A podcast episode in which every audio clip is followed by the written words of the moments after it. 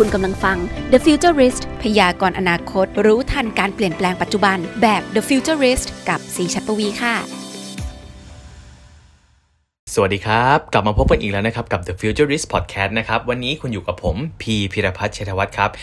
ถ้าพูดถึง 5G เนี่ยเรียกได้ว่าช่วงนี้นี่เป็นกระแสฮอตฮิตและเป็นที่พูดถึงมาก ๆ เลยนะครับ โดยความที่เอ่อ 5G เนี่ยเขาว่ากันว่ามันเร็วและแรง แต่มันจะแรงขนาดไหนครับ แล้วมันแตกต่างกับ 4G ยังไง คุ้มไหมที่จะเปลี่ยนไปซื้อโทรศัพท์มือถือ 5G หรือว่าเปลี่ยนแพ็กเกจเป็นแพ็กเกจ 5G แล้วเขาว่ามันจะมีคลื่นความถี่หนึ่งที่เร็วมากๆ มันจะเร็วสักแค่ไหน device อะไรจะเหมาะกับการใช้ 5G หรือว่าในอนาคตเนี่ย 5G จะสามารถทำอะไรได้บ้าง แล้วคำถามที่ทุกคนน่าจะอยากรู้มากๆเลยก็คือ 5G เนี่ย สามารถใช้ได้อย่างครอบคลุมทุกพื้นที่ทั่วประเทศไทยแล้วหรือยัง วันนี้เรามีคำตอบมาให้คุณครับ เพราะว่าเราได้รับเกียรติพิเศษจากผู้ที่เรียกได้ว่าเกี่ยวข้องในการติดตั้ง 5G โดยตรงเลยครับ กับผู้เชี่ยวชาญนะฮะ จาก TrueMove Edge ครับ จะมาตอบคำถามเหล่านี้กัน จะเป็นยังไงไปฟังกันเลยครับก่อนอื่นอยากถามทั้งสองท่านเลยค่ะทั้งคุณพิรุณและคุณกนึงเดชเลยค่ะว่า หลายหลายๆคนอาจจะได้ยินคำว่า 5G แต่ได้สัมผัส 5G เนี่ยยังไม่ทุกคนนะ วันนี้ทุกคนจะถามว่าแล้วมันดีไหมคะ 5G ดีกว่าเร็วกว่า 4G ขนาดไหน ถ้าเราไม่ใช้ถือว่าเราเชยเลยไหมถามพี่พิรุณก่อนละกันผมคิดว่า 5G ตอนนี้นะครับ ก็ต้องบอกว่าเป็นกระแสโลกเลยนะฮะ แล้วก็ไม่ใช่เฉพาะเมืองไทยนะครับ แล้วก็เมืองไทยต้องบอกว่าเรามีโอกาสที่ดีมาก เพราะเราไม่เคยเป็นประเทศแรก ๆ ที่ร้อนเทคโนโลยีใหม่ๆอย่างนี้อืมเพ ราะฉะนั้นถามว่าใครไม่ใช้วันนี้เชยไหมเชยเชยเลยนะใช่ไหมเชยฮะเชยฮะเพราะฉะนั้นตอนนี้ถ้าเกิดเราอยากจะเกาะกระแสโลกนะครับ แล้วก็โดยเฉพาะในเมืองไทยด้วยเนี่ยค่ะก็ต้องเปลี่ยนเครื่องมาใช้ 5G ฮะอ่าเร็วกว่าแปลว่าเก่งกว่าฉลาดกว่ารวดเร็ว แล้วก็ประสบความสำเร็จได้เร็วกว่าแบบนั้นไหมคะต้องทำเอนจิเนียร์นิดนึงแต่จริง ๆ ต้องต้องต้องบอกว่าประมาณนั้นนะนะครับเพราะจริงๆเอ๊ะเร็วกว่าเนี่ยเขาเคลมกันประมาณ 10 เท่าขึ้นนะนะครับอืม แล้วก็จริง ๆ ถามว่ามันจะแรงกว่าขนาดไหน จริง ๆ ก็น่าจะแรงกว่าเยอะแล้วครับ เพราะว่าเอาเอาเข้าจริงๆเนี่ยไอ้ไอ้ตัว 4G คนก็ใช้กันอยู่บ้างแล้วนะฮะแต่ว่ามันจะมีแอปพลิเคชันหลาย ๆ อย่างนะฮะที่ที่ 4G ไม่ support จริง ๆ มันต้องต้องอาศัย 5G นะฮะอย่างในเรื่องความหน่วงนี่ผมยกตัวอย่างง่ายๆไอ้ความหน่วงเนี่ย 4G มันจะหน่วงค่อนข้างช้าอยู่แล้ว แต่ว่าไอ้ 5G นี้แทบไม่หน่วงอะนะฮะค่ะอันนี้ค่อนข้างจะ near real-time เขาคุยกันที่ว่าตามศัพท์เทคนิคหน่อยแล้วกันนะฮะมันต่ำกว่า 10 millisec 15 millisecond อะไรประมาณนั้นนะซึ่งจริง ๆ มันมีแอปพลิเคชันหลาย ๆ อย่าง ที่มัน require แบบนั้นประเภทว่าอย่างพี่วิรุณอาจจะเสริมผมก็ได้นะฮะครับไอ้พวกทางด้าน mechanical ก็ดี หรือว่าไอ้รถยนต์ไร้คนขับอะไรประมาณเนี้ยซึ่งจริงใน 4G มัน realize ไม่ได้อืมอะมันมันมันต้องพึ่งไอ้ 5G เนี่ยนะฮะไม่ได้เลยนะ เรื่องความหน่วงนะ ถ้าพูดในศัพท์เทคนิคเนี่ยไม่เข้าใจเลยพูดว่าวันหนึ่งเป็นรถไร้คนขับ จะเลี้ยวซ้ายแล้วเกิดมันหน่วง 10 วินาทีนี่แต่อย่างนี้มันไม่ได้เลยถูกถูกครับ มันถือว่าต้องการต้องการ near real-time มากๆไม่ไม่ใช่วินาทีนะฮะมิลลิวินาทีมิลลิหนึ่งในพันพันใช่นะฮะถ้าอย่างนั้น วันนี้เราพูดถึงอำนาจการแข่งขัน มันเป็นเรื่องคลื่นความถี่ก็คจะรับเข้าไปอธิบายอีกสักนิดหนึ่งว่า เราพูดถึงคลื่นความถี่สามคลื่นที่เรามีสักนิดหนึ่งว่า ณวันนี้ในสามคลื่นนี้มันสำคัญยังไงที่คนต้องรู้เหรอคะเอาเอาเอาจริงๆ ผมผมเรียนอย่างนี้ก่อนแล้วกันนะครับจริงๆในแต่ละคลื่นความถี่เนี่ยมันจะมีคลื่นสั้นคลื่นยาวเนี่ยนะครับเหมือนทหารก็จะมีปืนสั้นปืนยาวแหละอืมถ้าปืนสั้นก็ยิงใกล้หน่อยปืนยาวก็ยิงไกลหน่อยอ๋อเอ้ปืนปืนสั้นยืดได้ถูกไหมฮะโอเคอย่างนี้นะครับ pistol เนี่ยก็ยิงเนี้ย สิบเมตรสิบห้าเมตรนะฮะ ค่ะเป็น rifle อาจจะยิงได้ร้อยเมตรสองร้อยเมตร เอ้ยเอ้ยคลื่นความถี่นี่เหมือนกันนะฮะเหมือนแต่ปืน เหมือนปืน เหมือนปืน ต้องต้องเรียนอย่างนี้คือว่า ติ๊งต่างว่าคลื่นความถี่ต่ำเนี่ยมันไปไกลมาก อันนี้เหมือน rifle เลยอืมนะฮะยิงไป 5 กิโล 10 กิโลก็ว่าไปอืมแต่พอไอ้ความคลื่นความถี่สูงเนี่ยมันระยะทำการมันสั้นนะนะฮะ อืม เพราะฉะนั้นจริงก็จะอยู่ระยะสัก500 เมตร ไม่เกินกิโลหนึ่งนะฮะอืมตอนนี้ไอ้อย่างที่ของ True เราเองเนี่ยจริงเราได้ประมูลมา3คลื่นหลักๆกันนะฮะ ก็จะเป็นไอ้ตัวย่าน 700 อันหนึง ค่ะ 2,600อันหนึ่งอีกอันหนึงก็จะเป็น millimeter wave 26อันนั้น gig อันนี้ 26 gig นี่สูงมากค่ะงั้นจริงๆมันก็จะมีเอข้อใช้งานต่างกันนะฮะอืมหลักๆเนี่ยอย่างไอ้ตัว 700 เนี่ย จริงๆ ก็ต้องบอกว่าเอาไว้ทะลุทะลวงในบ้านเป็นหลักนะฮะค่ะเพราะฉะนั้นจริงๆ เราเข้าไปถึงบ้านเนี่ยตามซอกตามมุมยิ่งอย่างหลังๆเนี่ยมี IoT ค่ะ ซึ่งเซ็นเซอร์ก็จะเยอะมากค่ะนะครับ ซึ่งไอ้พวกเนี้ยมันก็จะอยู่ในบ้านซะเป็นส่วนใหญ่แม้กระทั่งมิเตอร์น้ำหรืออะไรเงี้ยผมยกตัวอย่างมันแย่งง่ายกับๆ Wi-Fi น่าดูนะ ถ้าเราไม่คิดอ่าเรื่องนี้รองรับ ถูกถูกครับ เพราะฉะนั้นจริงๆเนี่ยไอ้คลื่น 700เนี่ยหลักๆ ก็คือทะลุทะลวงในบ้านแหละค่ะนะฮะ แล้วก็ระยะทำการไกลๆอย่างตามถนนหนทางซึ่งอาจจะไม่ค่อยมีคนเยอะเนี่ยไปสักสิบกิโล 20 กิโลตามถนนเนี่ยเนี่ย700เหมาะค่ะนะครับส่วนในเมืองหลักๆ อย่างอย่างกรุงเทพเนี่ยค่ะหัวเมืองใหญ่เชียงใหม่ขอนแก่นตัวในเมืองหลักๆเนี่ยสองก็จะดี เพราะ bandwidth ก็จะจะเยอะอีกสักนิดนึงนะฮะเราได้มาสักเกือบ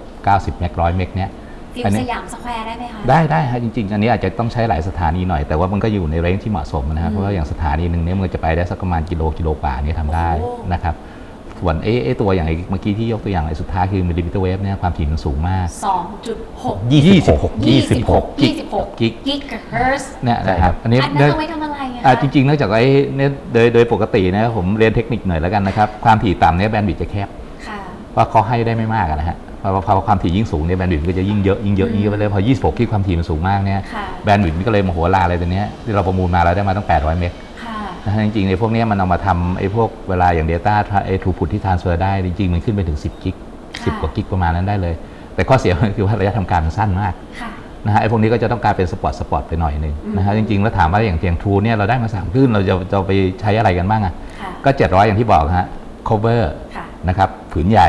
ตามถนนตามป่าตามอะไรเราไปก่อนเลยอืมนะฮะในบ้านทะลุทะลวงใช้ IoT เล็ก ๆ น้อยๆเนี่ยซึ่งไอ้คลื่นความถี่อื่นจะเข้าไม่ถึงเนี่ย700 support ไปอ๋อ clear นะนะครับในเมืองกรุงเทพเชียงใหม่ขอนแก่นตัวเมืองหลักค่ะ26เอ2.6 gig 2,600 รับไปนะครับส่วนไอตัวที่เป็นแอปพลิเคชันหลัก ๆ เลยที่เขาอาจจะต้องใช้ไอตัว bandwidth สูงๆเนี่ยฮะผมยกตัวอย่างอย่างตามโรงงานก็ได้อืมนะฮะอาจจะต้องมีกล้อง 4K จับว่าอุปกรณ์มันเสียไม่เสียอะไรประมาณเนี้ย ซึ่งนี้มันต้องการ bandwidth สูงมากค่ะไอ้26 gig นี่ก็จะไปตอบโจทย์ตรงนั้นค่ะนะครับมันก็จะเป็นอย่างน้อยอย่างอย่าง True เนี่ยก็ประมูลมาทั้ง 3 คลื่น มันก็จะตอบโจทย์ทั้ง portfolio แล้วอืมใช่ซึ่งซึ่งจริง ๆ ผมเสริมคุณคนึงเดชนะครับ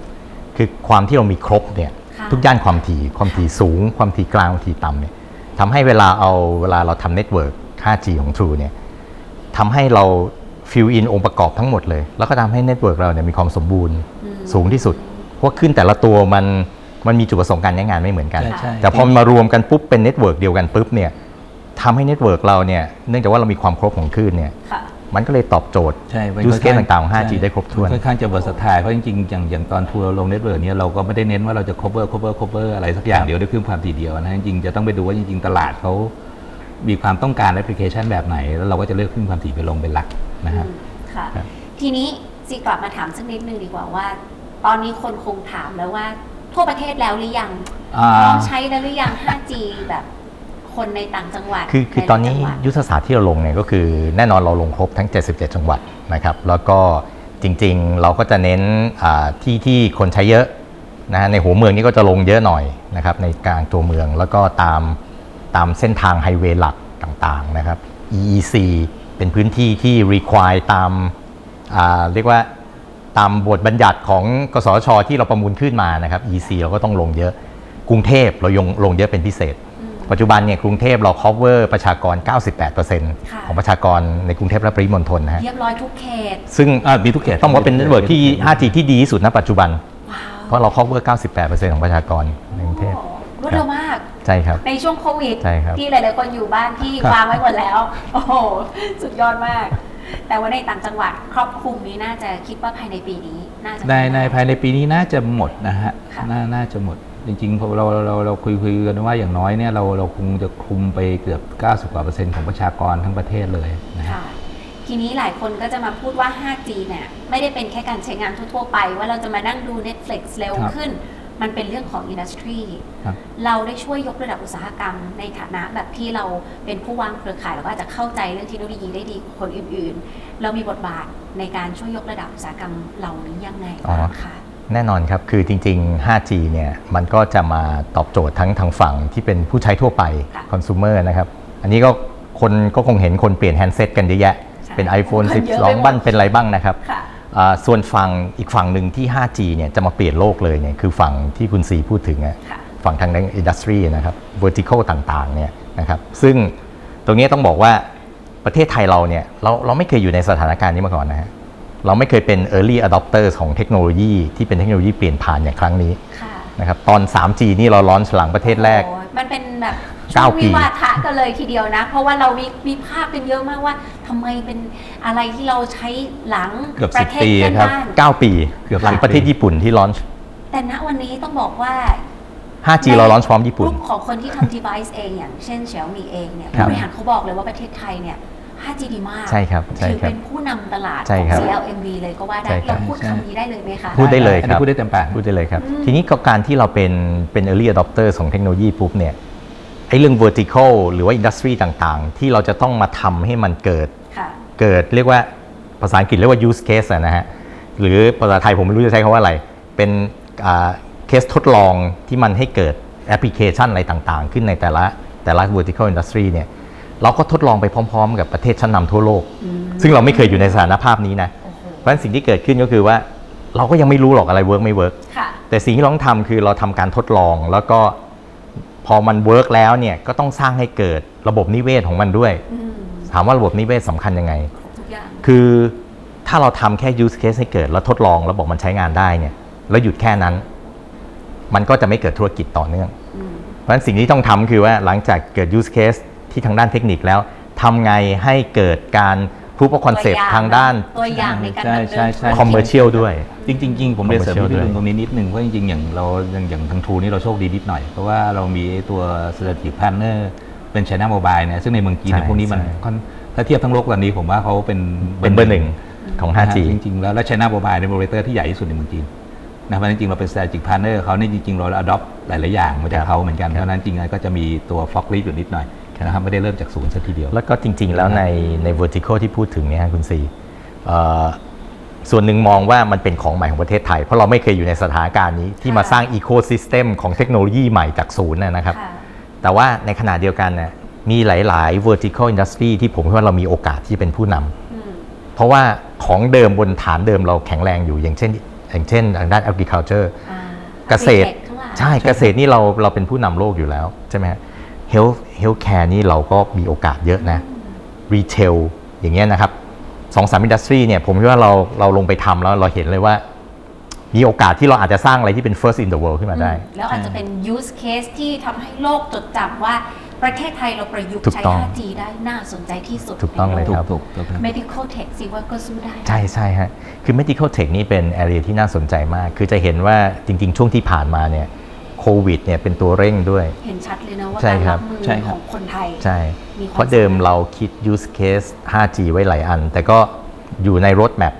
แต่พอโควิดมาเนี่ยทุกอย่างต้องเร่งให้เร็วขึ้น เร่งขึ้นมามาทดลองทำเราจะเห็นว่าปีที่แล้วมีเอาหุ่นยนต์ ไปเดินตามโรงพยาบาลนู้นโรงพยาบาลนี้อย่างเงี้ยนะครับ แล้วอีกอย่างเนี่ยนอกจากโควิดแล้วเนี่ยบริบท health tech ของประเทศไทยเนี่ยผมว่ายูนิคมาก ค่ะคือเรามีโรงพยาบาลที่ advance มากอืมๆนะฮะ เรามีสถาบันทางการแพทย์ที่ที่เก่งมากๆ แล้วก็ค่ะมีอายุเป็นร้อยปีอะครับค่ะ สั่งสมความรู้มา แล้วในขณะเดียวกันเรามีชนบทที่ห่างไกลที่เข้าไม่ถึงการแพทย์เลย นั่นคือบริบทพวกเนี้ยมันทำให้เกิด use case ที่มันแบบเป็นไปได้เป็นไปได้ เพราะว่ามันมีและช่วยได้จริง ใช่ มันมีคนที่บอกว่าเก่งพอที่จะพัฒนา use case ขณะเดียวกันมีคนที่ห่างไกลพอที่จะใช้ use case อืมที่เข้าไม่ถึง อย่างเงี้ยคือบริบทของเรานี่ผมว่ามีโอกาสเยอะมากเรื่อง จำ health ได้ tech เลยตอนได้มีโอกาสไปทัวร์กับทาง True ด้วยนะ ตอนนั้นไปดู 5G ที่ที่ประเทศจีนอะครับเขาก็ถามว่าล้ำไหมแล้วก็รู้สึกว่าสิ่งเหล่านี้เนี่ยเราเคยเห็น use case ที่แต่ละอุตสาหกรรมจริงๆเขามีการลงทุนอยู่แล้ว แต่ใช่ตอนนั้นผ่านระบบ 3-4 ปีที่แล้ว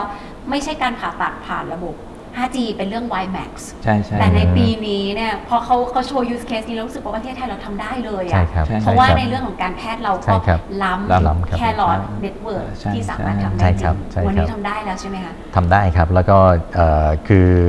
อย่างที่คุณซีบอกเนี่ยหลาย ๆ use case เราไปคุยกับหมอนะครับเขาบอกว่าเขาลองทำบน 4G แล้ว มันไม่ work speed มันไม่พอ แล้วมันมี latency มีความหน่วงมีอะไรต่างก็จะเกิดความเสี่ยงๆใช่ แต่พอลองทดลองกับ 5G แล้วเอ้ยมันใช้ได้จริงแล้วบางบาง use case เนี่ยเขาทำอยู่แล้วค่ะรอเทคโนโลยีที่ถูกต้องมาสวมแค่นั้นเองอืมอีกอย่างหนึ่งก็คือว่าบุคลากรทางการแพทย์ของเราเนี่ย ผมผมไปทำงานด้วยนี่ผมต้องแบบว่าทึ่งมากๆนะครับเพราะว่ามีความเป็น innovator สูงมากอืมอันอันนี้คุยคุยกันสนุกสนุกนะฮะค่ะแพทย์หลายคนที่ไปคุยเนี่ย ก่อนหน้านี้เคยอยากเรียนวิศวะค่ะ แต่ด้วยการหักเหอะไรบางอย่างต้องให้มาเรียนแพทย์เนี่ยหมอพอเขาให้มาทำโปรเจกต์พวกนี้โอ้โหเขาเขาเก่งมากเก่งมากเก่งไม่แพ้วิศวกรเลยผมพูดเลยเลยเก่งเก่งเข้าใจเลยเคยสัมภาษณ์คุณหมอที่ครับโรงพยาบาลจุฬาแกบอกว่าคนเก่งเรียนหมอคือแบบไม่ถ่อมตัวด้วยชอบตรงนี้เออค่ะใช่แต่ครัก็บเห็นเห็นภาพของอินดัสทรีที่น่าจะเกิดน่าจะเกิดแบบเป็นปรากฏการณ์เลยด้วยใช่ซ้ำใช่นะครัคะบที่ก้าวหน้าขึ้น และชัดเจนขึ้น แต่ทั้งนี้ทั้งนั้นก็คงต้องมี use case เยอะๆขึ้นใช่แล้วก็เป็นครับตัวอย่างที่เข้าใจว่า 5G เอามาใช้อะไรได้มากกว่าความเร็วของ speed internet ครับใช่ครับ ถูเพกราะต้องว่าครับ ยังต้องรอให้แมชชีนคุย 5G ถูกต้องถูกใส่ต้อง อินเทอร์เน็ตเข้าไปถูกต้องได้มากขึ้นกว่านี้เยอะ จริงๆ มีประเด็นหนึ่งที่ผมอยากอยากพูดถึง 5G ให้ฟังนะครับ คือสิ่งที่มันจะเปลี่ยนแปลงโลกมาก ๆ เลยเนี่ย คือถ้าคุณซีนึกภาพว่าบน 4G เนี่ย จริง ๆ พวก IoT พวกอะไรต่างๆ มันก็เชื่อมต่อกันได้ระดับหนึ่งนะ แต่สิ่งที่มันขาดคืออะไรรู้ไหมครับมันขาดสมองอืมสมองคือพวก AI ที่เรากำลังพูดถึงเนี่ยค่ะสมองพวกนี้เนี่ยอ่าสมมติเราพูดถึงหุ่นยนต์ตัวหนึ่งเนี่ยหุ่นยนต์มันตัวนิดเดียวนะอืมถ้าเราจะเอาสมองที่เป็น AI ไปใส่ในตัวหุ่นยนต์ตัวนิดเดียวเนี่ยคอมพิวเตอร์คอมพิวเตอร์ AI นี่มันใหญ่มากนะใช่ไหมคุณเดชบางทีอย่างสมมติเราพูดถึงอย่างอย่าง Siri อย่างเงี้ยครับค่ะที่เราใช้เนี่ย server room เป็นตึกเลยนะ เขาเรียกว่าต้องใช้ซูเปอร์คอมพิวเตตึก ๆเลยใช่ใช่ไหมครับ ค่ะ เพราะฉะนั้นถ้าเราจะให้หุ่นยนต์ตัวหนึ่งสมมติพูดโต้ตอบกับเราได้เนี่ย สมองมันต้องใหญ่มาก เพราะฉะนั้นสมองมันอยู่บนหุ่นยนต์ไม่ได้ อืมสมองมันต้องอยู่บน network ค่ะ นี่ network เนี้ยถ้ามีสมองอยู่บน network แล้วหุ่นยนต์อยู่อย่างเงี้ยแล้วจะให้สมองนี่คุยกับตัวหุ่นยนต์เนี่ยมันต้องคุยเร็ว ต้องคุยเร็ว เร็ว แล้วต้องมีความหน่วงต่ำค่ะ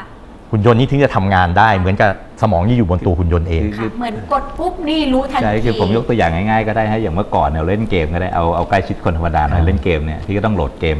เป็นแอปใส่มือถือถูกไหมฮะแต่เนี้ยถามว่ามันจะหน่วงไม่หน่วงจะเล่นดีไม่ดีเนี่ยขึ้นอยู่ว่าไอ้ตัวเครื่องพี่ใช่ใช่ แรงป่ะอืมแล้วพี่ใหญ่ต้องใช้ iPhone 12อาจจะต้องใช้ Android รุ่นแพงหน่อยค่ะแล้วถึงจะลื่นนิดนึงแต่ว่าหลังส่งข้อมูลหากันๆใช่ด้วยนะ ใช่แต่ว่าแต่ว่าหลังๆเนี่ยต่างๆเพราะพี่พี่ 5G เนี่ยพี่สามารถเอาไอ้ตัวแอปเกมเนี่ย ไปทิ้งไว้บนคลาวด์อะฮะจริงๆไอ้ตัว device อันเนี้ยมันก็ไม่จำเป็นต้องเป็น device ที่แพงมากแต่ประสบการณ์เนี่ยมันจะลื่นเลยนะฮะเพราะว่าเนื่องจากไอ้ความเร็วรับส่งมันเร็วมาก ค่ะมันก็ไปประมวลผลบนคลาวด์เสร็จแล้วก็ไอ้ตัวนี้ก็ผ่าน 5G มาแล้วก็เล่นบนเครื่อง ค่ะ ซึ่งตัว device เนี่ยมันก็ถูกได้ แต่ว่าประสบการณ์มันจะดีด้วย เพราะฉะนั้นสรุปก็คือว่าไอ้พวก device ต่างๆ ในยุค 4G เราเนี่ยที่มันไม่เคยมีสมองเนี่ยอีกหน่อยมันจะมีสมอง สมองไม่ได้อยู่ที่ตัวมัน ค่ะ สมองอยู่บนคลาวด์เชื่อมต่อผ่าน network 5G ที่ท่อใหญ่มาก เราทำคลาวด์รองรับไว้แล้ว ใช่ครูพูดอย่างนั้นได้ไหมถูกต้องถูกต้องถูกต้องแล้วเราก็ทำเรื่องของมันจะเป็น Edge Cloud ด้วย มันจะเป็นเทคโนโลยีคลาวด์แบบใหม่ที่มาพร้อมกับกับเทคโนโลยีของ 5G นะครับกันบ้านเยอะนะคือจะเป็นคลาวด์เล็ก ๆ ที่จะไปอยู่ใกล้ ๆ กับ use case ต่างๆ แต่สิ่งที่อยากที่ผมอยากจะสรุปให้เห็นภาพตรงนี้ก็คือว่า อีกหน่อยเนี่ยจากเน็ตเวิร์ก 4G อุปกรณ์พวกเนี้ยที่มันไม่มีสมอง มันจะมีสมอง นึกภาพออกฮะอืมสมองเป็น AI ค่ะและมีความฉลาดไม่มีขีดจำกัดด้วยนะ สมองที่มองไม่เห็น แต่เนี่ยคุณทำซี ให้เราใช้ลื่นใช้คล่องแล้วคุณลองคุณซีลองนึกภาพดิฮะว่าพอพวกนี้มีสมองแล้วเนี่ย ค่ะเราจะผมก็ไม่รู้จะเกิดอะไรขึ้นเราเราก็จะ เราจะไม่มีนึสกมไม่อองอกเพแล้วราะเราฝากไว้ใช่ ที่มันเยอะใช่ ค่ะ ทุกอย่างก็จะคุยกันเองมีสมองมี AI คิด แต่แต่ว่ามันตอบโจทย์ธุรกิจจริงๆนะครับไปไกลอย่างผมไปไกลยกตัวอย่างอย่างอย่างอย่างพวก SME รายเล็กเนี่ยซึ่งเขาอาจจะไม่มีเงินลงทุนในด้านด้านไอทีเลยค่ะ พวกแอปพลิเคชันแพงๆเนี่ยอันนี้ก็สามารถเช่าใช้ as a service นะครับ ก็ไปเช่าบริการบนคลาวด์แทนซึ่งเนี้ยตัว network เขาก็ไม่ต้องลงอะไรเยอะ มีแค่เราเตอร์ 5G ตัวเดียวเสร็จที่เหลือก็อืมแล้วเรียบร้อย ตอนนี้บริการนี้เปิดแล้วหรือยังคะลักษณะของคลาวด์ที่จะเชื่อมคือโยงกับตอนเนี้ย service เราเราเอ่อผมคิดว่าเราเราเป็นเจ้าแรกที่เราอะเตรียมความพร้อมเรานำทางด้านนี้เลยครับไว้แล้วเราจริง ๆ เราทำตัว Edge Cloud ตัวเนี้ยเอ่อตัวแรกจริง ๆ ผมก็ยังไม่อยากเปิดเผยนะเพราะเรากำลังจะ เราจะกำลังจะแถลงข่าวอาทิตย์หน้านะครับ แต่ว่าเราเรามีดีลที่เราได้ดีลแรกของเซเชียมานะครับเป็นเรื่องของ Edge Cloud ตัวเนี้ยค่ะครับแต่ต่อเสร็จก็อาทิตย์หน้าพอดีค่ะอ๋ออาทิตย์หน้าพอดีใช่ไหมครับงั้นงั้นผมพูดได้นะ สบายใจอ๋อได้อ่าโอเคก็คือก็คือจริง ๆ ตอนนี้เราเราเริ่มทำเรื่อง Edge Cloud เรามีเรามีโครงการที่อ่าเป็นรูปธรรมนะครับแล้วก็เปิดตัวอ่าจริงๆกับโรงพยาบาลศิริราชนะครับ เป็น medical tech ใช่ใช่เป็นเป็น Edge Cloud แล้วก็อันนี้จะเป็นครั้งแรกใน Southeast Asia เลยที่เราทำเรื่อง Mobile Edge Computing ที่บอกเนี่ยครับจะมีเรื่องเอาสมองไปไว้ตรงกลาง แล้วก็ low latency use case ต่างๆ แต่ทำกับโรงพยาบาลแล้วมีความจำเป็นอะไรบ้างที่โรงพยาบาลจะต้องมีข้อมูคืลออยู่ในคือตัวคือคือ Edge ผม Cloud ผมยกตัวอย่างง่ายๆอย่างนี้ก็ได้ครับเนื่องจากมันจะเป็นแอปพลิเคชันเฉพาะของโรงพยาบาลนะนะฮะอืมซึ่งจริงๆเขาอาจจะเป็นความลับของเขาก็ได้เขาก็ไม่อยากจะมาทิ้งไว้บนในพวกพับเป็นลิงคลาว infrastructure เขาเอง ใช่เพียงแต่นี้เราก็จะมีไอ้ตัวอย่างที่เมื่อกี้บอกเป็น Edge Computing เนี่ยฮะ เป็นเหมือนไอ้คอมพิวเตอร์ตัวสักไซส์กลางๆสักตัวเนี่ยไปตั้งที่โรงพยาบาลเขาเลยนั้นประมวลผลก็อยู่ตรงนั้นนะครับ แม้กระทั่งอย่างผมยกตัวอย่างง่ายๆวิเคราะห์ฟิล์มเอ็กซเรย์เนี่ย หลังๆก็ต้องใช้ 4K อืม นะครับมันก็จะดูความละเอียดเยอะเนี่ยตอนนี้ไอ้ bandwidth มันก็ต้องการมากไอ้ครั้นจะส่งกลับไปที่คลาวด์ใหญ่แล้วค่อยวิ่งกลับมาเนี่ยมันก็จะมีค่าความหน่วงอยู่เฉพาะค่าหนึ่งตอนนี้ถ้าเราไอ้ตัวไอ้ตัวไอเอชคอมพิวติ้งเนี่ยไปไว้ใกล้ๆเขาเลยเนี่ยไอ้ latency มันต่ำระดับต่ำกว่า5มิลลิเซก4มิลลิเซกประมาณนั้นเลยซึ่งมันจะแทบมีเรียลไทม์ ต่อไปจะเป็นโซลูชันที่บริษัทห้างร้าน ก็ SME คิดก็ได้เป็นต้ใช่องต้องอ่าคิดใช่ถึง ใช่ใช่ครับถูกใช่ครับครับ อย่างอย่างพวกโรงงานอุตสาหกรรมเนี่ยอย่าง EC ยกตัวอย่างได้เลยไอ้หลังๆเนี่ยก็โซลูชันนี้ก็จะน่าน่าจะเป็นที่แพร่หลาย ว้าว หรืออย่างพวกที่เมื่อกี้คุณซีที่คุณซีพูดถึงว่ารถยนต์ไร้คนขับอะไรพวกเนี้ยอย่างสมมติใน area หนึ่งเนี่ยถ้ามันมีตัว MEC เนี่ยมันก็จะทำให้การประมวลผล latency มันต่ำอืมใช่ไหมครับ เพราะฉะนั้นรถวิ่งอยู่ในแคมปัสในอะไรเงี้ยค่ะ มันก็จะใช้ฟีเจอร์ของพวกนี้แหใช้ละ ได้จริงของ MBC มากใช่ขึ้ครันบเพราะเป็นระบบการควบคุมไปทุกเรื่องเลยแหละ ใช่ไม่ใช่ใช่แค่เรื่องของใช่ การเก็บข้อมูลถูกต้องครับ ใช่ครับ ทั้งหมดทั้งวันนี้เป็นความหวังของคนไทยในการได้ใช้ 5G จริง ๆ ค่ะ ครับ พูดถึงตัวที่เป็นกระแสมากที่สุดคือ 26ขึ้น26กิกะเฮิรตซ์นี่น่าน่าจะเป็นสิ่งที่คนควรจับตามองมาก คือ 26 กิกะเฮิรตซ์เนี่ยเอ่ออย่างที่คุณคนึงเดชเล่าให้ฟังนะครับ เป็นขึ้นตัวความถี่สูงสุดเลยค่ะ ที่เรามี ขึ้นตัวนี้เนี่ยคุณสมบัติพิเศษคือ เรามีแบนด์วิดต์เยอะมากๆอืมถนนใหญ่มากถนนใหญ่มากใหญ่มาก ที่เราประมูลมานี่800เมก800เนาะ800 800เมกครับเพราะฉะนั้นถนนใหญ่มาก แต่ว่าคุณสมบัติของมันเนี่ยเนื่องจากความถี่มันสูงมากเนี่ยมันไปได้ใกล้อืมนะครับแต่ว่ามันจะมีแอปพลิเคชันที่จะใช้กับมันเยอะมากในอนาคตอืมนะแล้วก็เราจะเห็นอุปกรณ์ร่วง 5G เนี่ยที่จะ support เรื่องของคลื่น 26 gig ค่ะอีกชื่อหนึ่งเขาเรียกว่า millimeter wave นะฮะอืมจะได้ยินชื่อเนี้ยเดี๋ยวผมว่าจะได้ยินบ่อยมากขึ้นบ่อยมากเรื่อยๆนะครับ millimeter wave millimeter wave เนี่ย เพราะฉะนั้นเนี่ยสิ่งที่มันเกิดขึ้นก็คือว่ามันจะอ่า deliver speed เนี่ยความเร็วระดับแบบ 10 gig เราจะเห็นแบบระดับ 10 gig ขึ้นไปอะครับ ซึ่งตอนนี้ที่เราต่ทอดลองวินาทีเหรอคะใช่ฮะโหใช่ฮะ10 กิกะบิต per second ครับครับไม่ต่อวิธรนรมทีดาใช่ครับไฟเบอร์ที่ตังบ้านเราตอนนี้ที่เราขายกิกะบิตนี่ก็คือกิกเดียวนะฮะ อันนี้คือค่ะ10 10 เท่าของอันนั้นนะตกซึ่ใจงอ๋อ จะเอาไปใช้อะไรดีใช่ตกใจใช่ยังคิดไม่ออกนั่นนั่นตามทฤษฎี แล้วก็วันนี้เนี่ยที่เราทดลองแล้วนะครับ เดี๋ยวเดี๋ยวพาคุณซีไปดูได้ เยี่ยมเลยค่ะ เราทดลองแล้วมีอุปกรณ์ตัวหนึ่งที่เราได้มาจาก Qualcomm นะครับอ่าอุปกรณ์ตัวนี้ที่เป็น commercial equip เป็น commercial unit ที่หมายว่ามีในตลาดท้องตลาดตอนเนี้ยมันก็ support ความเร็วได้ยังไม่ถึง 10 gig อะนะครับอืมแต่ว่าจริงๆ จริง ๆ เทคโนโลยีมันไปได้ถึง 10 gig นะ แต่ตัวค่ะอุปกรณ์แต่ตัวเนี้ยอุปกรณ์ที่เราทดสอบปล่อยใช่ครับสัญญาณใช่ เราทดสอบตอนเนี้ย เมื่อเมื่อวันก่อนเรา test ได้2 gig กว่า 2.3 gig ค่ะ ซึ่งก็สูงมากนะสูงมากสูแล้งว มากสูงมาอักนนี้ไอ้ตัวตัวที่พี่มาลองเป็นตัว 2 by 2นะครับมันมันมันก็เลยได้ประมาณหนึงใช่ฮะ แต่จริงๆถ้ามันเป็น 4 by 4ก็จะ double speed ขึ้นไปอีกค่ะ นะครับ อืมอืมเพราะฉะนั้นตอนนี้จริง ๆ มันไม่ได้ไม่ได้ถูก limit ที่ตัวตัวเอ่อตัวส่งสัญญาณ ตัวสถานีฐานถูก limit ที่ตัวอุปกรณ์ตอนนี้อุปกรณ์รับอุปกรณ์มากกในว่า ในตลาดยังใช่ไหมยังคะสูงสุดได้เท่านี้ ทั้งอุปกรณ์รับและอุปกรณ์กระจายสัญญาณ คิดว่าในปีนี้เราจะได้ใช้ถึงขนาดนั้นแล้วหรือยังคะผมว่าคือใน lab เราเห็นแล้วอะผมว่าใน lab จริงๆเราเห็นตัวสิบกว่า gig เราเห็นแล้วใช่ใช่ตัวตัวตัว CPE อย่างน้อยปีนี้ ผมว่าน่าจะออกตลาดนะฮะ Q3 หรืออะไรเนี้ยน่าน่าจะมีตัว CPE ที่รองรับย่าน26กิกนี่ออกมาเนี่ยออกมาขายใช่นะฮะคือระดับ 2 2กิกสองกะบิตกิกเนี้ยสามเห็นแน่นอนกิกสี่กิกอันนี้น่าจะเห็นกิกได้นะครับสิบกิกนี่อาจจะต้องร้อยตัวเนี้ยครับแต่ว่าตัวส่งเนี่ยส่งมาได้แน่นอนค่ะ เทคโนโลยีมันไปถึงตรงนั้นแล้ว เมื่อกี้ความเร็วที่ผมพูดถึงว่าระดับ 2.3 กิกะบิตเนี่ยค่ะคือให้ให้คุณซีลองนึกภาพนะ2.3 กิกเนี่ยคือ 2,300 เมกนะฮะอืมปกติเราพูดถึงระดับ 1 กิกอะไรเงี้ยบอร์ดแบนด์ตามบ้านเนี่ยค่ะ1กิกนี่คือพันเมกค่ะเราผมพูดถึง 2,300 เมกนะครับ เพราะฉะนั้นนี่เป็นสปีดที่สูงมาก ๆ เลย 2,300คือเมก 4G ที่เราใช้ทุกวันนี้เนี่ยความเร็วเฉลี่ยนะฮะค่ะ 4G ที่เราใช้ทุกวันนี้อยู่ประมาณสัก 40 30ถึง40 เมกเฉลี่ย 5G เทียที่บเรา กันไม่ได้เลยหลายหลายใช่สิบใช่เท่าใช่ มาก 5G ที่เราทำบนบนโทรศัพท์ปกติ ตอนนี้นะฮะ iPhone สมมติลองเทสสปีดดูเนี่ยค่ะ เฉลี่ยก็จะอยู่ประมาณสัก 200 300 เมก ค่ะ อันนี้เราพูดถึง 2,300 เมก เราก็ยังคิดไม่ออกว่า 2,300 เมกนี่ เราจะเอาไปใช้ทำอะไรดี คือเราเราทดสอบเมื่อวันก่อนนะนะครับ เราลองดาวน์โหลดไฟล์อ่าขนาด 40 กิกะบิต ค่ะ ซึ่ง 40 กิกะบิตเนี่ยเราพูดถึงไฟล์ที่อ่า ยกตัวอย่างถ้าเห็นภาพเนี่ยหนัง 3D 4K อืมไฟล์มันจะอยู่ประมาณ 3-40 กิกเนี่ยค่ะดาวน์โหลดใช้เวลาไม่ถึง 5 นาที จริง ๆ เป็นจุดเปลี่ยนของผู้ใช้อยู่ด้วยเหมือนกันนะ ไม่ใช่แค่อินดัสทรีเพราะว่าครับแปลว่าในยุคต่อไปคือยุคนี้เราแทบไม่เก็บเพลงในโทรศัพท์มือถืออ่าแล้ใช่วครับเพราะว่ากดปั๊บมันก็เล่นเลยอยู่แล้ว ไม่ได้มีความสะดุดไม่ได้มีความโหลดนาถูนกต้องต่อไปทุกอย่างจจริริงงๆจีว่าเราแทบไม่มีอะไรเลยเป็นจอเปล่าถูกต้องถูกต้องกดไลค์อินเทอร์เน็ตเลยถูกต้ทัอนงทีถูกชัดเจนถูกครับมากครับแต่สุดท้ายก็ คิดเรื่องของอยากจะให้ฝากถึงเรื่องของการใช้งานรวมไปถึงมูลค่าราคาจากถ้าเราปรับจากใช้ 3G 4G มา 5G จะมีอะไรที่เป็นความหวังกระชุ่มกระชวยได้บ้างปิดท้ายคลิปนี้สักนิดนึงแล้วกันคือคือผมคิดว่า 5G เนี่ยเป็นต้องบอกว่าเป็นอนาคตของของโลกนะครับ เรื่องหนึ่งนะครับ แล้วก็ประเทศไทยเราโชคดีที่เราก็มี 5G เป็นวาระแห่งชาตินะครับ แล้วก็เรานี่คือเหตุผลว่าทำไมเราถึง เป็นหนึ่งในประเทศแรก ๆ ของโลกที่เราทำเรื่อง 5G นะครับก็ในสวิตเซอร์เชียเราเป็นประเทศแรกที่ลอนช์นะครับเพราะฉะนั้นผมก็คิดว่าพวกเราทุกคนเนี่ยต้องช่วยกันในการที่จะสร้างระบบนิเวศของ 5G ในประเทศไทยนะครับ เพราะเราไม่เคยอยู่ในสามารถภาพนี้มาก่อน